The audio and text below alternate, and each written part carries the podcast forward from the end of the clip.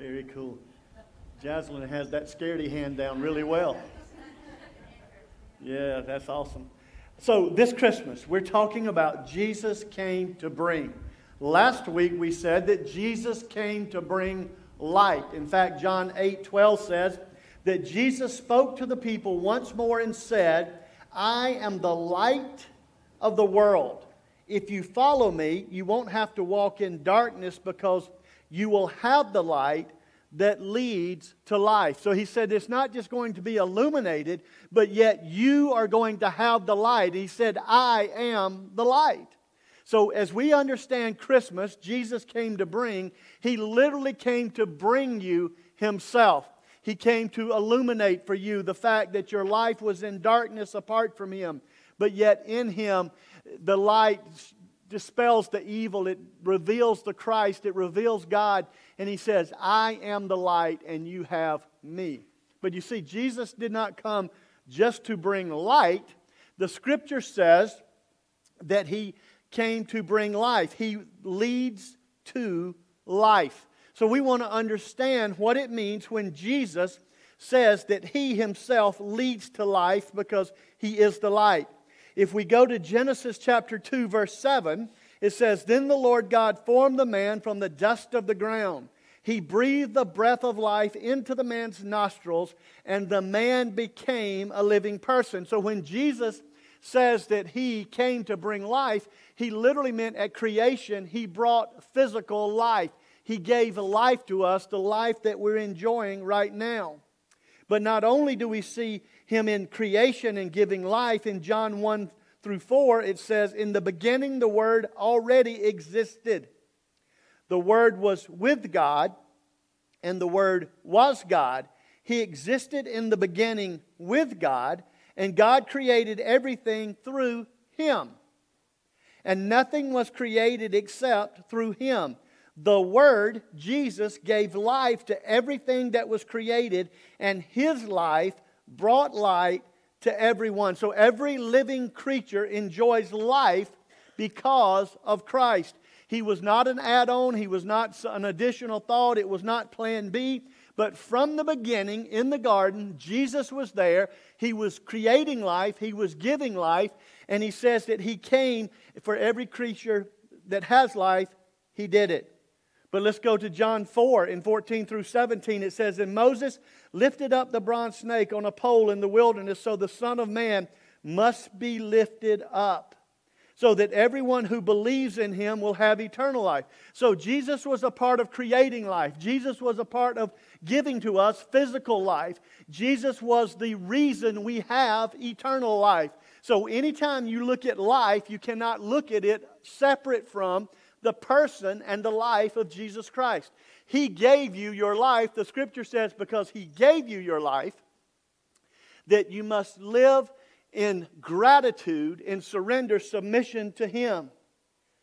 But not only did He give create did He create life and give life and provide eternal life, but He says, through eternal life, I want to give you abundant life. In John 10 9 and 10, Jesus said, I am the gate. Those who come in through me will be saved. They will come and go freely and will find good pastures. The thief's purpose is to steal and to kill and destroy. My purpose is to give them abundant life. Jesus says, I don't want to just give you physical life. I don't want to just give you eternal life. He says, but even right now, I want you to have an abundant life. Our children were baptized this morning. They are saying publicly, I believe that Jesus is the source of eternal life, and I want him into my life. They have gone through a book that helps them to understand that the abundant life comes through a surrendered life. And Jesus came to bring that. But Jesus also wants you to know that He's the only source of life. In John 14, 6, He says, Jesus told them, I am the way, the truth, and the life, and no one can come to the Father except through me. Again, we're setting the stage for Christmas. We're setting the stage for Jesus came to bring life. One more verse, and then we'll get into the, the heart of the message, and you can follow me on your outline. In John 6:35, Jesus said, I am the bread of life. Whoever comes to me will never be hungry again. Whoever believes in me will never be thirsty. We can take the totality of these scriptures and many more that I have not read to you. And as we've talked about Jesus being a part of creating life and giving physical life and giving life to everything that was created, and Jesus came so that we would have eternal life, and Jesus lived again so you could have an abundant life. But Jesus declares, I am the bread of life. But let me tell you something about that bread. It's very easy for us to think that Jesus came to give us bread. In other words, hey, Jesus, I need some bread. Um, and we look and think, well, Jesus came to be just the giver of that. But Jesus did not come to be the one who gives you bread. Jesus said, I came to be the bread. I'm the bread of life. He says, You need, if you want life eternal, if you want life abundant, then you come through me. And he said, and you will not have to hunger and thirst again. Because listen to me, when we take our eyes off of Jesus and we begin to look for meaning of life and purpose of life and satisfaction in life, we get to trying all kinds of bread the bread of materialism, the bread of relationship, the bread of finances, the, the bread of possession, the bread of, and you name it, whatever you want to say. But Jesus says, I am the bread. And if you will come to me, if you will allow me to satisfy you, you'll never be hungry again. Jesus said, I didn't come just to give you bread, even though he does, because he says, I will meet all of your needs. His primary purpose was to be the bread but see, Jesus did not come to just be useful to meet your physical need, He came to be precious. He came to be worshiped. He came to be adored.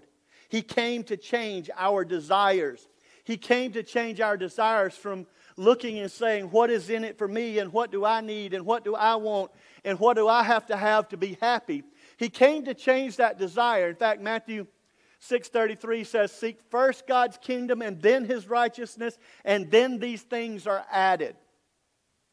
I think if I had a, a, a crux moment, if you will, a, a moment in my life that changed it to help me understand something, was that everything that I was seeking was keeping me from everything I ever wanted. When God helped me to understand that when I quit seeking all the stuff that I thought I needed and I put my focus on Him, then that abundant life that He promised began to rise up. It began to fill. It began to satisfy. It began, as the scripture says, my cup runs over, my river spills out of the banks. It began to help me see that life was more than about what I needed, I wanted, but how could we take who we are and help other people to get what they need? and that's Christ. So we're back on this thought. Jesus came to bring light and life. Today is life. In Isaiah chapter 9, verse 6, it says, For unto us a child is born, unto us a son is given. Now, here we have two thoughts. They're tremendous thoughts. First of all, a child is born. That speaks of the humanity of Christ. But it also says a son is given. That speaks to the deity of Jesus. The first phrase tells us that he's the Son of Man. The second phrase tells us that he's the Son of God.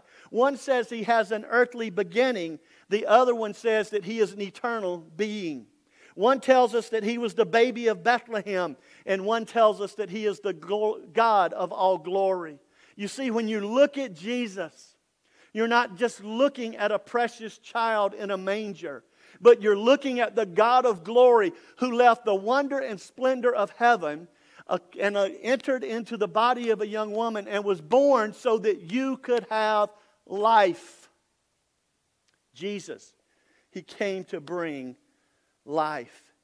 He gave us physical life, He gives us eternal life. In Matthew 121 it says, "And she shall bring forth a son, and you will call his name Jesus, for he will save his people from their sins." I would tell you that the story of Christmas has three parts. The first part is the story of man's sin. The little baby named Jesus came to save his people from their sins. Now, listen to me. that immediately tells me that Christmas is involved with bad news. Everybody say sin is bad. God is good. And in the middle of our sin, Jesus was born. He says, I came to save, I came to rescue, I came to get you from a place that you could not bring yourself from. He stepped into your life. So this morning, you need to say, God, thank you for physical life. But physical life apart from eternal life is a damnation of life. And so Jesus came to give eternal life. Christmas is good news because it is the remedy for the bad news. I would tell you that the old rugged cross is as much a Christmas song as Silent Night because without the cross, the birth is meaningless. And on an old rugged cross, he gave his physical life so that you could have eternal life. You see, the bad news is we are spiritually corrupt. That's not popular to say. Because right now, in, in how things are trending, if you will, on Twitter, if you were trending, nobody's bad and everybody's good. But that is not true to Scripture. Everybody's valuable, everybody has worth, everybody deserves salvation because God declared it, but not on our own merit. But we are not good. The scripture says in Isaiah 53 6, All we like sheep have gone astray. We have turned everyone to his own way. Now, have you ever followed your own way and regretted it? I have. I have gone my way that I thought was a great way and only ended up in a bad way crying out, Oh no, God, just one more time, will you forgive me? Romans 3 22 and 23 says, For there is no difference. In other words, there's not a the distinction. Everyone is this way, for all have sinned and fall short of the glory of God. Solomon said in Ecclesiastes 7:20, "For there is not a just man on earth who does not who does good and does not sin." David said in Psalm 14, 2 and 3, um, that God Himself made a worldwide search of humanity, and here's what He found The Lord looks down from heaven upon the children of men. If you're children of men, raise your hand. Okay. God says He looked down on you, looked down on the children of men to see if there are any who understand, who seek God. They have all turned aside, they have together become corrupt. There is none who does good, no, not one. And if you remember the story of Abraham and Lot, and God wanted to, to um, destroy Sodom and Gomorrah, and, and they were, had a bargaining match going on, and, and Abraham cried out, Hey, God, if I can find 50, if I can find 40, 30, and it went all the way down to, Can I just find anybody? And God said, If you find one that has not sinned, then I'll save it ultimately it got destroyed. You see, ladies and gentlemen, Christmas is good news. But Christmas is only good news because it remedies the bad news that apart from Christmas, you are separated from God for all of eternity. This morning, we can thank God for Christmas because it led to the cross, which led to the tomb, which led to the resurrection, which led to the ascension, which led to God sitting at the right hand of the Father, interceding for you right now, that you would understand that in your corruption, there is one who is not corrupt, who gave everything he had so that you could be made new again. You see, the bad news is not only are we corrupt, but we are bankrupt. Man is spiritually bankrupt. Jeremiah 2:22 For though you wash yourself with lye and use much soap.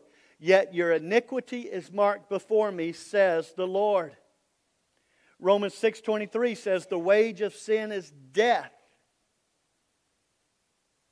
There is no human remedy for the condition of humanity apart from Christ. That's why Jesus said in John 14:6 that we read earlier, I am the way, I am the truth, I am the life.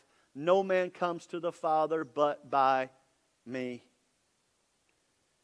As ironic as it seems, if there were no sin, there would have been no Savior. If there had been no Savior, there would be no Christmas. So Christmas must begin with the story of the sin of humanity. You see, Christmas is the story of man's sin, but Christmas is also the story of God's Son. From the very moment sin entered the world, God was getting ready for Christmas. In Genesis 3:15, it said, I will put enmity between you and the woman, and between your seed and her seed. He shall bruise your head, and you shall bruise his heel. We have a need for Christmas because of sin. Isaiah 7:14 is the promise of Christmas when it said, "Therefore the Lord himself will give you a sign. Behold, the virgin shall conceive and bear a son, and you shall call his name Emmanuel, which means God with us." You see, Christmas is the story of an amazing gift the gift of God's Son, the gift of Jesus giving Himself.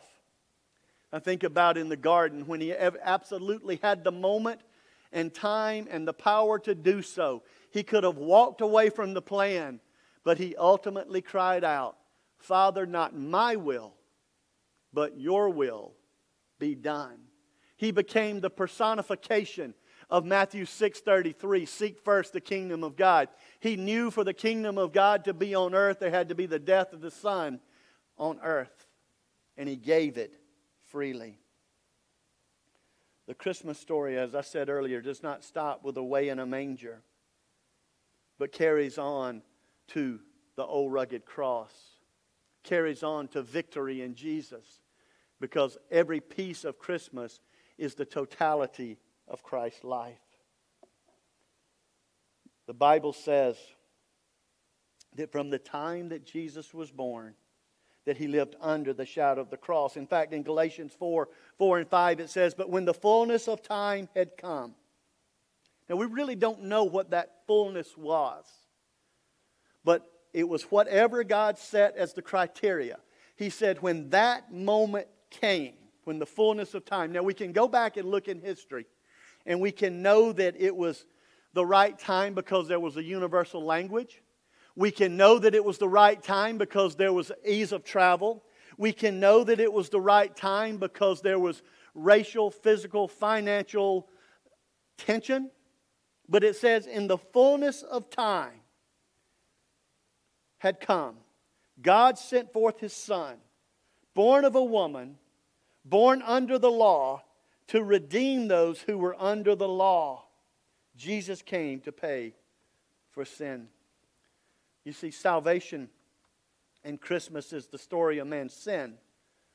Christmas is the story of God's Son. But Christmas is also the story of our salvation. You see, Christmas tells us that salvation is all inclusive. And I promise you, there's someone in this room today that would love to be born again or had a point in time in their life would love to be born again, but they thought, I am not worthy. God couldn't love me. God knows me, and God would not love me. But I want to tell you something. I want to agree with you on one thing. You are not deserving of salvation in and of yourself, but you are absolutely worthy of salvation. And you say, How can I be not deserving and worthy at the same time? Deserving means that on your own merit, God should have sent Jesus to die for you.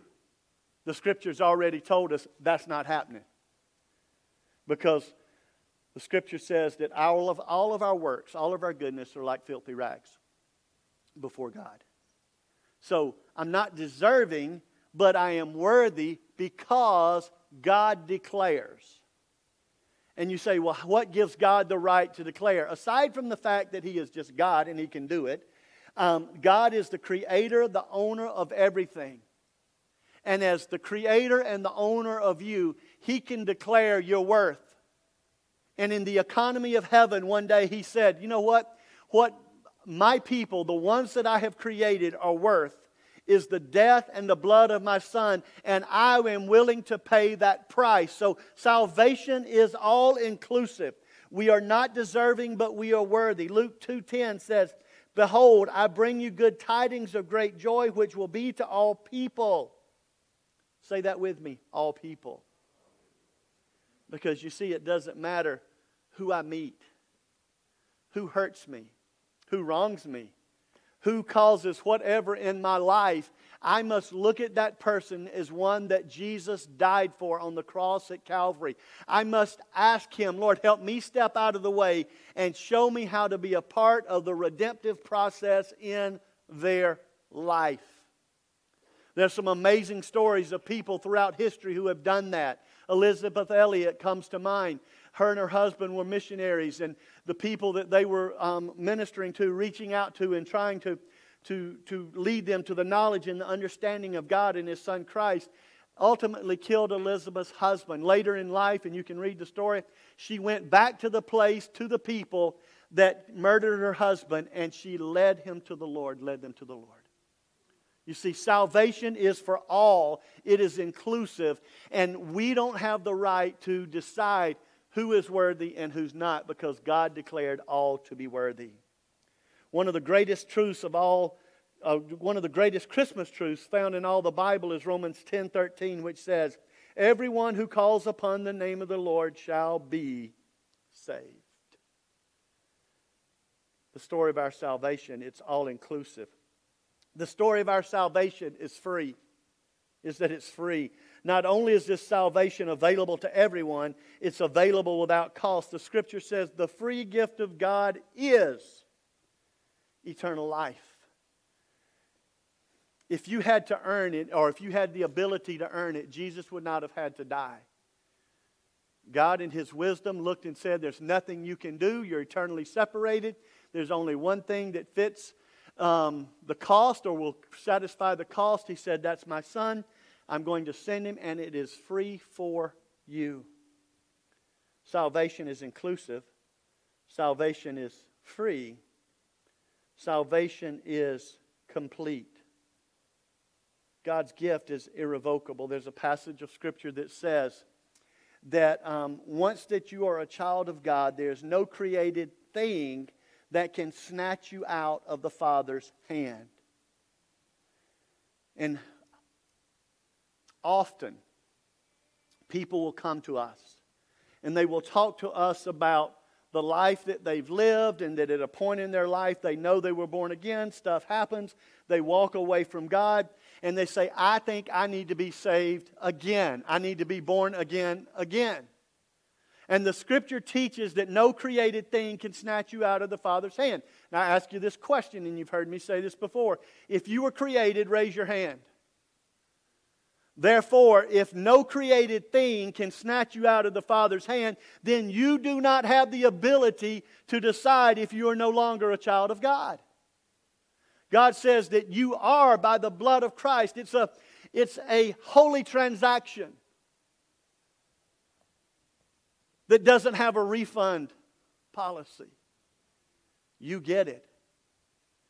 You can miss blessing, you can destroy fellowship but you cannot destroy relationship. You see, salvation is complete. And you say, Well, Pastor, I'm sitting here today and I feel like I'm the one that needs to be born again again. What do I do? The scripture says, If we confess our sins, He is faithful and just to forgive us and to cleanse us from all unrighteousness. He gave us the, the, the story of the prodigal son who walked away and had no right to return.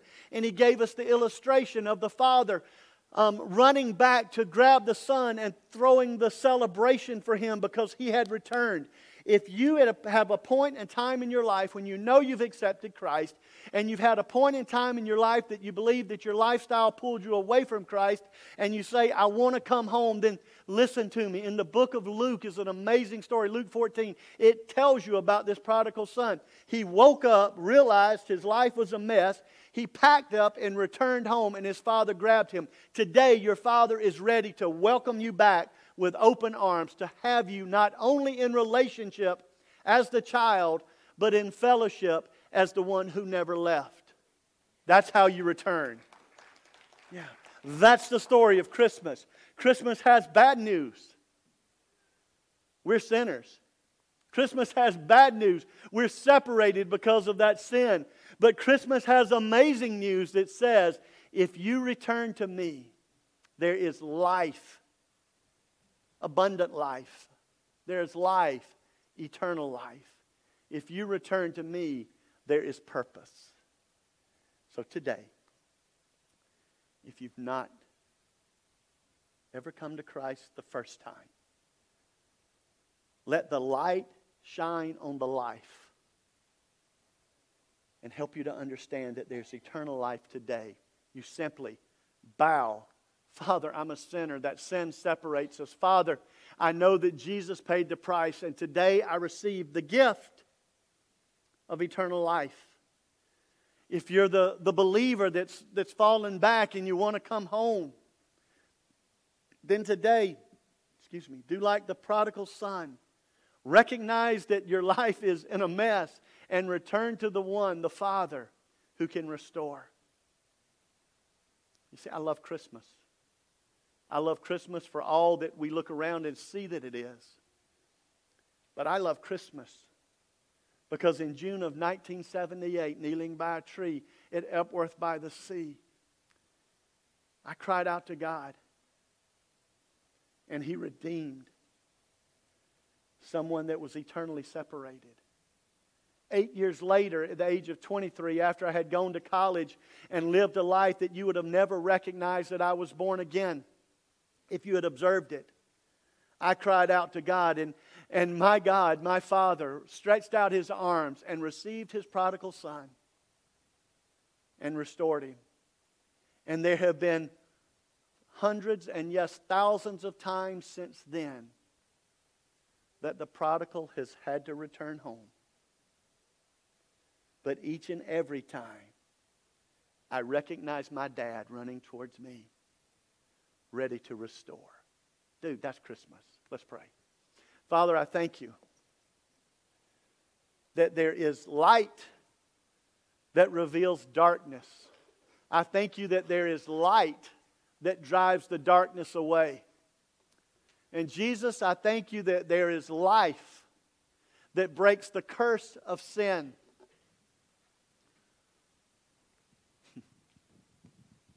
I thank you that there is forgiveness that erases sin. I thank you, Jesus, that you are an unchanging God, that you are an immovable God, that you are everything that you said you would be. You are everything we understand you to be, and even so very much more. And Lord, I pray today that we would understand that we were given physical life so that we could be adopted into eternal life, so that we could worship you, God, and bring others to the place that they would worship. So, Lord, I pray for us today. I pray that we would receive the gift of Christmas, some for the first time as salvation, and some as ones who are returning. But Father, this we know. Apart from Christ, all that Christmas is, is not available. But with Christ, there's abundant life.